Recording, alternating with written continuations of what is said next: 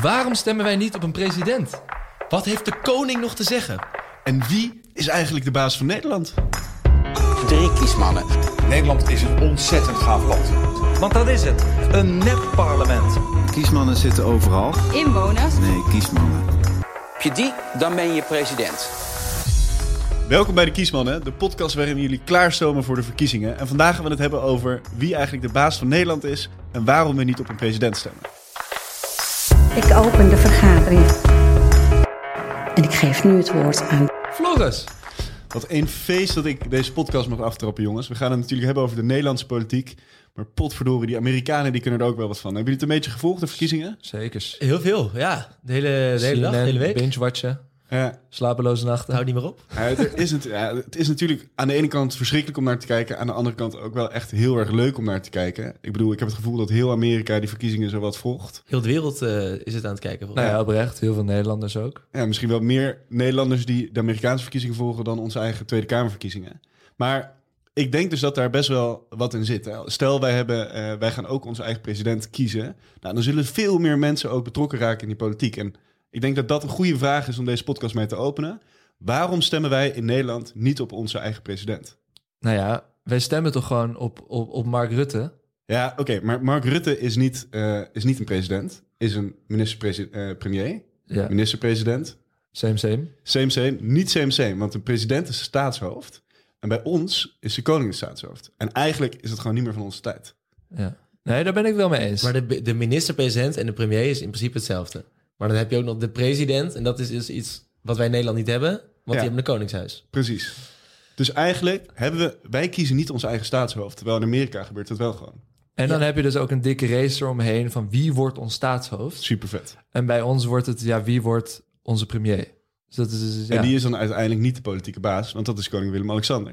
ja. Ja, en dat is misschien wel interessant om daarmee te beginnen. Dus eigenlijk de, de- het antwoord op onze vraag van waarom hebben wij geen president... is omdat wij een monarchie hebben. Eh, en, en er kan maar één iemand staatshoofd zijn. En dat is bij ons, eh, bij ons de koning. Hoe heet hij ook weer?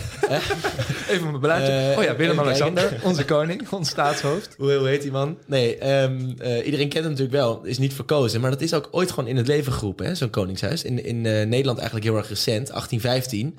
Had je ook Heel recent. Ik weet het nog goed. Ehm, nee, maar had je gewoon een, ook een Willem. Een Willem I was dat. En eh, die heeft zichzelf destijds uitgeroepen als, eh, als koning. En sindsdien is het eh, alleen maar bergafwaarts gegaan. nee, maar is, si- sindsdien is, eh, ja, is, is steeds gewoon een troonopvolging gekomen.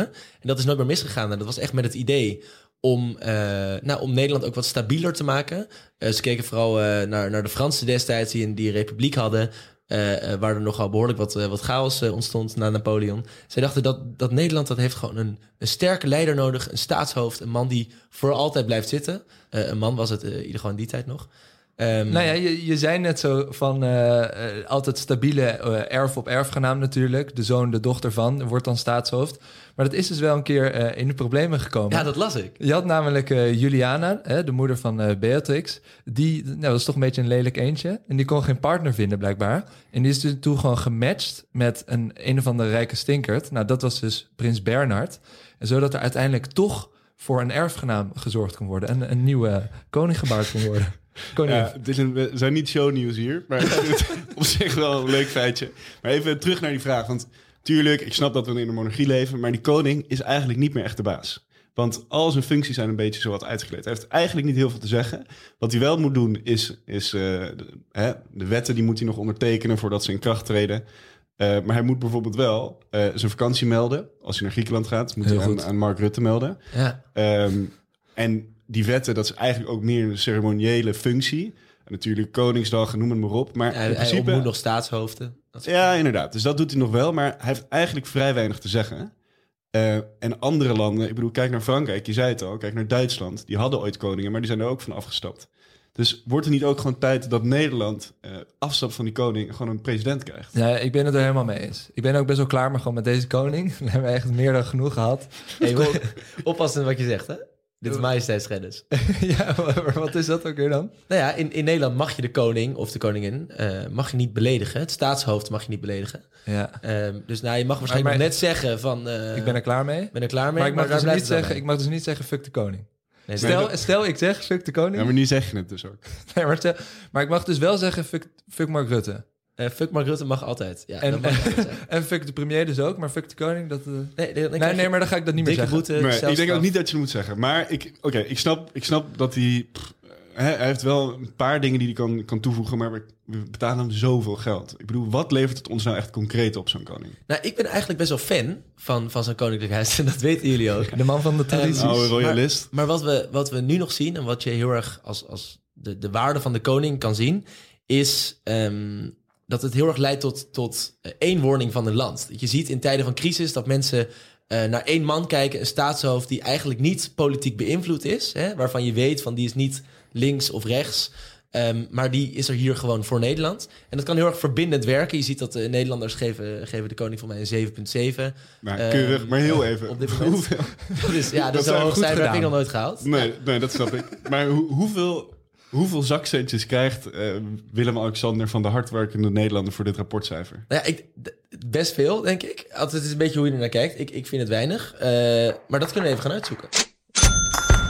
Het is een hele mooie begroting geworden. En ik, eh, ik kijk er zeer naar uit om hem zo meteen aan de Kamer te gaan aanbieden. Wat kost dat? Goed, wat kost dat? Dat is natuurlijk de grote vraag. En dat is ook de rubriek die we vanaf nu elke week gaan behandelen in deze podcast. Eh, niet onbelangrijk, want we hebben natuurlijk altijd heel veel meningen. We hebben altijd heel veel ideeën. Maar wat vak levert het op en hoe duur is het allemaal? Eh, dat is wel iets om, eh, om te bespreken. Want daar hier is al jaren discussie over. Wat kost dat? Niemand weet het precies. Want de financiën van het Koninklijk Huis zijn voor een groot deel onduidelijk. Schimmig. Geheim. Ehm, maar ik heb toch een beetje research gedaan, onderzoek gedaan in die kosten van het Koninklijk Huis. En ben tot enorme opzienbaarheden gekomen, dames en heren. Ah, dat verbaast me helemaal niks. Lieve, lieve podcastluisteraar, leuk dat u luistert, want hier komt het. nee, ehm, er is een grote club, het Nieuw Republikeins Genootschap. En die heeft eigenlijk voor het eerst in 2016 groot onderzoek gedaan naar de kosten van het Koningshuis. En er zijn een paar dingen uitgekomen. Ze hadden onder, onder andere de naam Willy Leaks geïntroduceerd. Eh, een meldpunt waar mensen tips en adviezen konden achterlaten over de financiën van de koning. Ehm, Willy misschien nog wat lekker. Eh, nee, maar eh, daar is wel het een en ander uitgekomen. Ehm, het Koninklijk Huis zegt namelijk dat ze ongeveer een begroting hebben van 60 miljoen. Dit wordt ook verdedigd door eh, onze premier, die eh staatsrechtelijk verantwoordelijk is voor, voor de koning. Maar dat is natuurlijk niet waar. Maar die Het Republikeinen is ook maar zeggen, net boven de balken en de norm, hè? Net boven de balken net door. Die arme man. Maar ehm, wat blijkt als je heel verschillende dingen meeneemt, bijvoorbeeld eh, eh, belastingsvoordelen, eh, als je ook dingen zoals de beveiliging, Koningsdag meerekent, dan komen we ongeveer uit op een bedrag van 345 miljoen euro per jaar. Dat is ongeveer zes keer zoveel als dat er officieel in de cijfer staat. Ehm, en daarmee is Nederland de duurste monarchie van Europa. Zo. Ehm, en ik heb dat even uitgerekend. Hoeveel betalen wij dan per persoon, per inwoner van Nederland? En dan lach je toch suf, dat is namelijk 20 euro per jaar. Dus dan denk je echt, gast, waar hebben we het over? Toch? Ja. Ja. Ja, ik vind 20 euro per jaar voor, voor het Koningshuis vind ik nog steeds veel. Moet Ja, gewoon maar nul hij, zijn. hij zorgt voor stabiliteit in dit land. Hij zorgt ervoor dat wij elk jaar Koningsdag hebben. 20 Koningsdag is Hoeveel geef je meegerekend. uit op Koningsdag? Hoeveel geef jij uit? Ja, Nou, minder dan 20 euro. Nee, maar oké, maar dit, dit hè, kan een president dus ook. precies. Maar moraal van het verhaal, het Koningshuis eh, kost, als we uitgaan van deze ruime berekening, dan kost het ongeveer 20 euro eh, per jaar, per persoon. Eh, de Europese Unie kost 280 euro per jaar. Ja, maar daar Eh, krijgen we heel veel voor terug. Vind ik ja. toch weer lullig dat je weer de EU erbij had. Daar gaan we Ik, nog ik een ben andere keer benieuwd over hebben. kost nou een president? Een presidentschap, want dat is eigenlijk de vraag die we nu beantwoorden. Moeten we een president of eh, eh, willen, we, willen we een koning? Het antwoord Eh, is ja. Presidenten zijn ook best wel duur. Zeker, ik heb even naar de, de Franse presidenten gekeken. Die worden eh, natuurlijk elke vier, vijf jaar worden die, eh, vervangen. En die worden ook doorbetaald op het moment dat ze president af zijn. Dus die krijgen gewoon nog een salaris. Die krijgen twee chauffeurs, zeven medewerkers en gratis Twee gratis chauffeurs, vervoer. lijkt me heel onhandig. Ja. zou ik niet Dus, aan dus ook de kosten van een, een presidentschap zijn hoog. Dat verschilt wel per land hoor. Dus ehm, ehm, dat, ja, dat, dat is er heel erg van afhankelijk. Ehm, maar lang verhaal kort. Koningshuis 20 euro's per jaar. Dat valt toch mee. Nou Ja, ik ben eigenlijk helemaal klaar met het praten over die koning. Ehm, ik snap best dat hij eh, staatshoofd is hier in Nederland en dat we daarom niet een president kunnen hebben. Maar waarom stemmen we dan niet gewoon op een premier? Waarom stemmen we niet gewoon op, hè, in dit geval, Mark Rutte? En ik ben echt niet de enige die, die dit zegt. Sterker nog, dit is ook echt wel een thema in aanloop naar de Tweede Kamerverkiezingen van volgend jaar. Want D66 en FVD, die zijn hier ook alle twee voor. Van Hoe komt het nou dat wij eigenlijk de grote politieke baas van ons land, dat wij die niet zelf direct kiezen? Direct kiezen, ja. Nou, dat, dat is inderdaad een fase. D66 die, die zegt dat al tientallen jaren zelfs. Eh, dat proberen ze elke keer weer erin te brengen, maar het lukt het niet. Ehm, maar hoe het dus nu werkt, is dat eh, wij op een persoon van een bepaalde partij kiezen. En dan komt er een grootste partij uit de bus. Nou, vorige keer was dat eh, dus eh, de VVD. Dan moeten zij eerst dus partijen bij elkaar gaan sprokkelen om dan een meerderheid te vormen in de Tweede Kamer. En dan is het eigenlijk automatisch zo dat de lijsttrekker, de eerste op de lijst van die grootste partij, in dat geval Mark Rutte, dan ook de premier wordt, de minister-president. Ja, ik, ik snap dat dat zo werkt, maar alsnog, dan zou, we zouden toch ook gewoon kunnen kiezen op één persoon die dan de premier wordt van het kabinet of van die regering. Ja, en dat is, wel, dat is het voorstel dat D66 en de FVD allebei voorstellen, is dat je eigenlijk twee stemmen zou kunnen moeten uitbrengen, waarin je eh, en op de president stemt, of op de, de premier in dit geval, eh, losse stem, en op een partij. Ehm, maar dat heeft ook wel veel, er zitten ook wel veel eh, haken en ogen aan hoor. Want dan zou je Ja. bijvoorbeeld kunnen hebben dat er eh, Geert Wilders eh, de meeste stemmen krijgt voor president. Hè? Omdat hij de Minister-president. hè? voor de minister-president. Ja. Ehm, maar dat, er vervolgens geen, dat hij vervolgens geen meerderheid kan vinden in de Tweede Kamer. eh, om ook te regeren. Dus dan heb dus- je eigenlijk een president of een minister-president. die heel erg weinig te zeggen heeft in de Tweede Kamer. Ja, maar de- precies dit heb je toch ook in de Verenigde Staten. Daar heb je ook een president en die hoeft niet per se de meerderheid te hebben in de Congress of het Senaat. Maar dat is dus het probleem ook eigenlijk. Want dan leggen ze, leggen ze elkaar de hele tijd lam. Eh, en wat je, wat je dus wel hebt, is dat die president heel veel eh, gewoon echt orders de hele tijd er doorheen eh, jakkert. En aan de andere kant dat het parlement dus ook een soort lam wordt gelegd. Oké, dus, dus even conclusie misschien. Het is best een leuk idee. Er is wel heel weinig support voor in andere, onder andere politieke partijen. Ehm, ik denk een leuk idee. Zo'n zo'n zo'n gekozen premier. Maar wel lastig uitvoerbaar. Ja, het werkt gewoon niet echt. En het, het, het- het, het, het systeem is juist zo opgesteld dat er nu eh, veel checks en balances zijn, dat ze elkaar in balans houden. Eh, eigenlijk werkt het systeem zoals het is eigenlijk best goed. Conclusie van dit gesprek. Het klinkt als een goed idee, een gekozen premier, maar er zitten heel veel haken en ogen aan. Ehm, ehm, dus, dus de vraag is een beetje, hoe gaan we dit oplossen? Eh, ik heb wel het idee dat wij steeds meer op één lijn gaan liggen. En we kunnen natuurlijk niet een eigen politieke partij oprichten, want wij zijn natuurlijk waanzinnig neutraal. Maar ehm, vanaf nu, deze week, bedenken wij elke week een wetsvoorstel, een waanzinnig wetsvoorstel, waarin wij Nederland een heel klein beetje beter gaan maken. I'm gonna make him an offer he can't refuse. Kiesmannen doen een waanzinnig wetsvoorstel. Kijk, ik vind het gewoon van de zotte dat wij niet onze eigen politieke baas kiezen. Eh, en ik zou tenslotte geen kiesman zijn als ik niet meer zou willen kiezen. Hè? Dus dat, dat in acht nemende. Maar ik heb het volgende bedacht. Eh, als we inderdaad het Koningshuis niet willen afschaffen...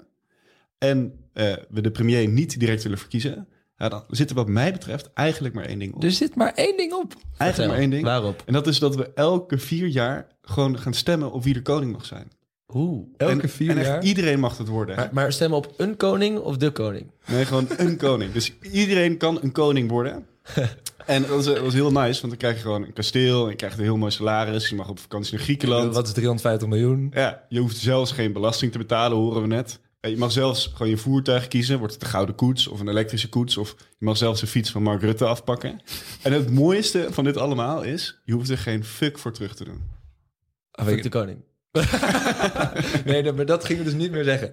Ehm ah, dat lijkt me prachtig. Ja, gewoon het, het Koningshuis democratiseren. Ja. Dan hebben we toch een soort democratische monarchie. En dan elk, elk, elke vier jaar een verkiezing van wie wordt de nieuwe koning van Nederland. Ja. Een, een grote koning voor vier jaar. Ja, Of een koningin natuurlijk. Hè? dat kan. En krijg je dan de drie dochters erbij? Die moet je dan wel verzorgen. Dan moet je pap voeren en eh, kleertjes aandoen. Of, of, of mag je gewoon je eigen dochters meenemen? Nee, is heel Ik gek. denk dat hij moet afronden. Briljant. het creatieve wetsvoorstel. Ja, creatief. ik vind het echt waanzinnig. Eh Floris, heel veel dank voor dit wetsvoorstel. Dit gaat Nederland zeker beter maken. Ehm, ja, democratie boven alles. Eh, het enige eigenlijk die, die hier nog achterlopen waren eh, Wim Lex. Daar gaan we verandering in brengen. Ehm, ja, lieve luisteraars, dit was de aflevering van, eh, van eh, deze podcast. Podcast van eh, de Kiesmannen. We zijn heel benieuwd of jij ook vindt dat we ons koningshuis moeten gaan democratiseren. Wil jij koning of koningin worden? Ik zou zeggen, stuur ons een, eh, een berichtje op eh, Instagram. Abonneer je ook vooral op, op YouTube, Instagram en alle gekke channels. Dus ik zou zeggen, ga lekker achter de toetsen zitten en, en zing ons uit deze eerste aflevering. Alright, let's do it. Lieve luisteraars. Wie is er nou eigenlijk de baas in ons land? Wie is er eigenlijk de baas? In ons land achter de tuinen? Of ben ik het? Nee, helaas. Wat zou ik graag willen ruilen? Voor vier jaar in dat torentje? Of voor altijd dat paleis? Stel dat ik het voor het zeggen heb in dit Hollands paradijs. Geen regels en geen lockdown. Iedereen krijgt gratis bier. Kiesmannenkantoor. Het wordt mijn nieuwe hoofdkwartier.